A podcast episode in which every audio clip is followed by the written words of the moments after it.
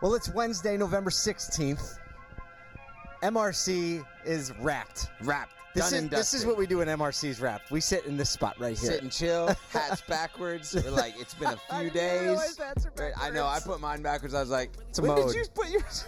flipping the switch. But today we have some interesting things to talk about because yesterday AutoNation announced that they bought 6.1% of TrueCar.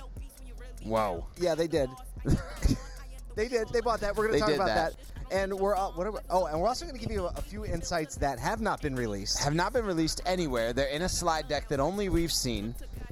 Maybe three other people have seen, including the people that made it. around It's great. luxury brand loyalty, what Tesla's included and what Tesla isn't included. It's going to be a whole lot of fun. Yeah.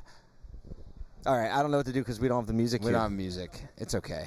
Yeah, so we have we have we got- our cameraman over there is He's is humming jamming. the lyrics. He's doing the thing. But we're excited to be with you this morning. I mean, we just got done spending three days with the industry in the dirt. in the dirt. We did. We recorded a lot of podcasts, so we'll be releasing those over the next week and a half. Uh, in the dirt with ASOTU. If you're not following it, grab it on your podcast platforms. We got to have a lot of conversations with people that they literally have never been on a podcast before or on a stage. And I can say that zero of them bombed it. I know they were amazing. I was impressed. Well, it's the they're the marketers. They're the And the marketers. they were there were some you know some owners, some operators, and what is what's not lost on me is that there are so many people in automotive doing these unique, creative, dynamic things in their communities that just the stories have to like get, Get out, out. some way.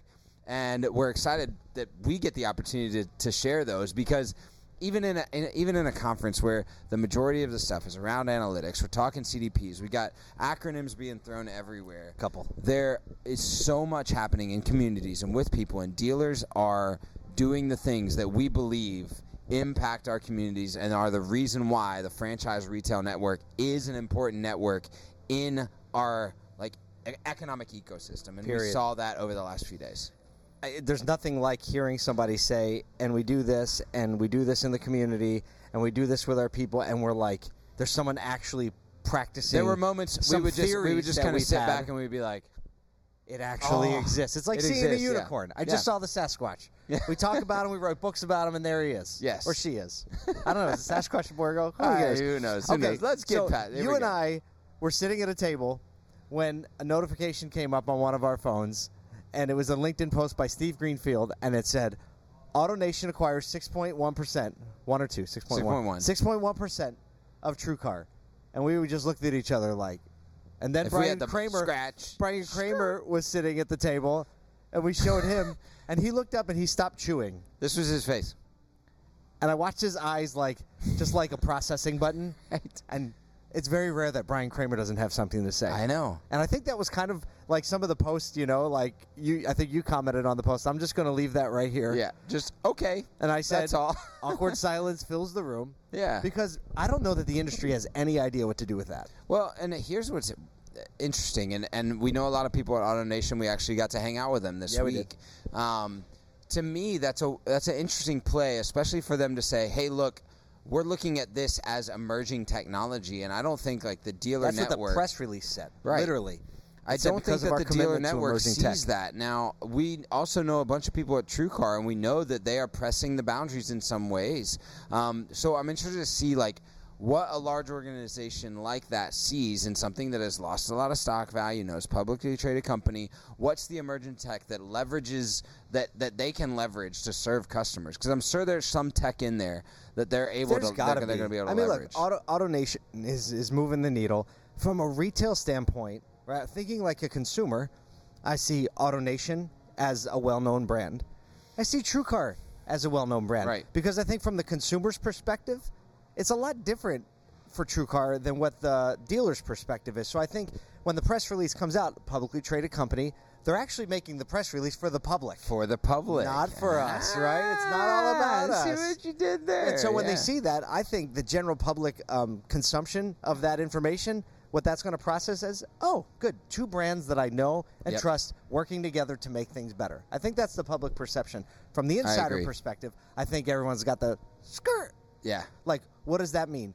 TrueCar has been doing a lot in the last year just to try to get back into being in front of dealers, to being at events, um, you know, doing just a lot of public relations things and letting dealers know, like, hey, we're here. We're not asking for Yep. anything, right? We're here to serve you. So um, there's got to be something under the hood that we don't know about. Yeah, I'm sure, definitely. Well, speaking of things under the hood that nobody knows about, Stop. Oh, this is a great one. time. Yeah. So uh, one of the things that happened uh, when we were, uh, it was actually Tuesday that we were walking. Can I through- tell the story? Yeah, please tell the story. Okay, so we're sitting there in a panel, and you know what a panel? It's Brian Pasch. Um, uh, who else was on the panel? It was Steve Greenfield, Brian Pasch, and um, Rusty West. Rusty West, right? MarketScan. from MarketScan. And they're talking about luxury loyalty. They're talking about Tesla. They're talking about the differences between like what what Tesla actually is and where. And they talked about loyalty. And Kyle is next to me. Well, it's funny because well, no, the the earlier part of the story is, um, uh, oh my goodness, from Q Vale. Uh, Uh, uh, Gino. Gino Gino Walsh pipes up and says, "Hey, I haven't been able to get a straight answer from anyone.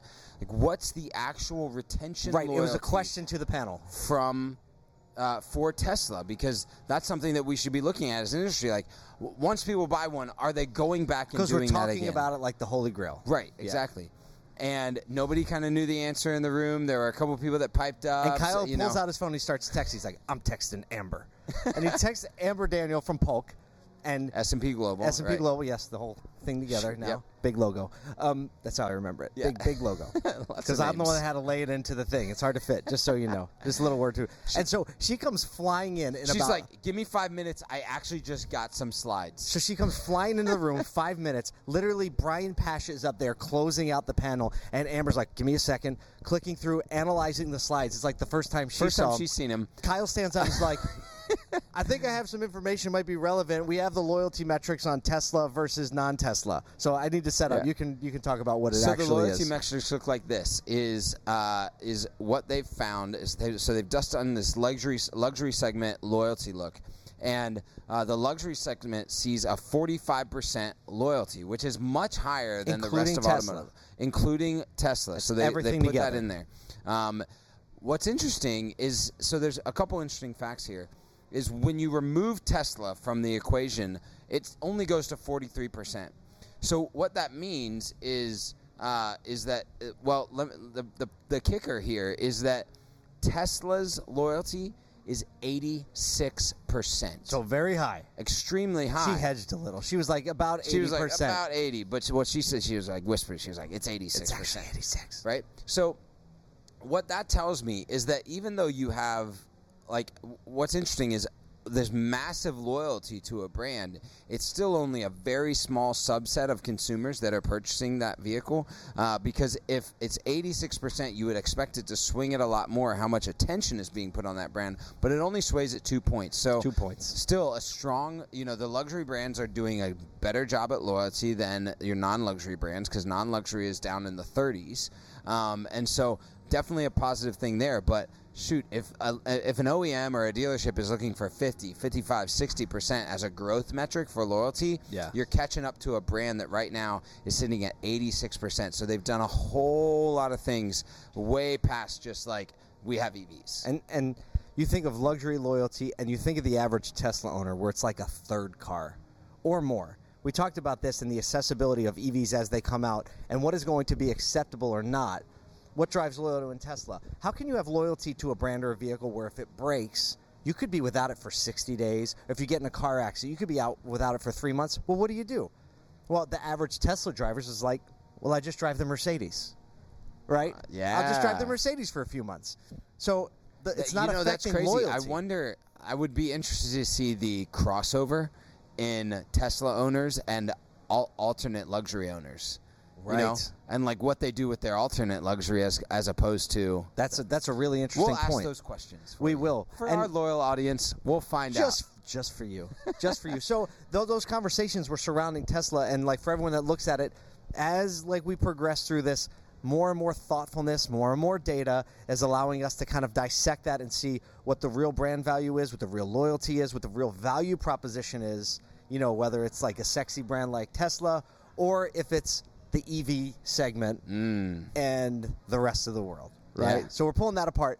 So we wanted to share some of those insights with you because they're fresh, hot off the press. They've probably never even been written down anywhere yet. Yep. I have a feeling they're going to be soon. Absolutely. They're being talked about right now. Um, and so we're going to be bringing you more of those interviews that we had. We probably have 15 Yep. from people that are in the dirt. Um, and Yeah. man, it's just going to be the wind down day, process We're the day going back to cold for both of us. We are. There it's was gonna some be all snow in. Syracuse, Oh man, which yeah, is it's okay. like 30 in I'm Nashville. actually It's o- not this. Was you it really 30 in Nashville? Yeah, it's crazy. So Okay, I don't hey, feel so we're going back to it. But hey, thanks for hanging out with us while we've been here all week. We can't wait to share with you the conversations. And our encouragement to you is get in, find that, find what's working, uh, be in your community, and share that out. Shift the perception of auto with us. We need to tell a better story, uh, and we hope you'll join us in telling that.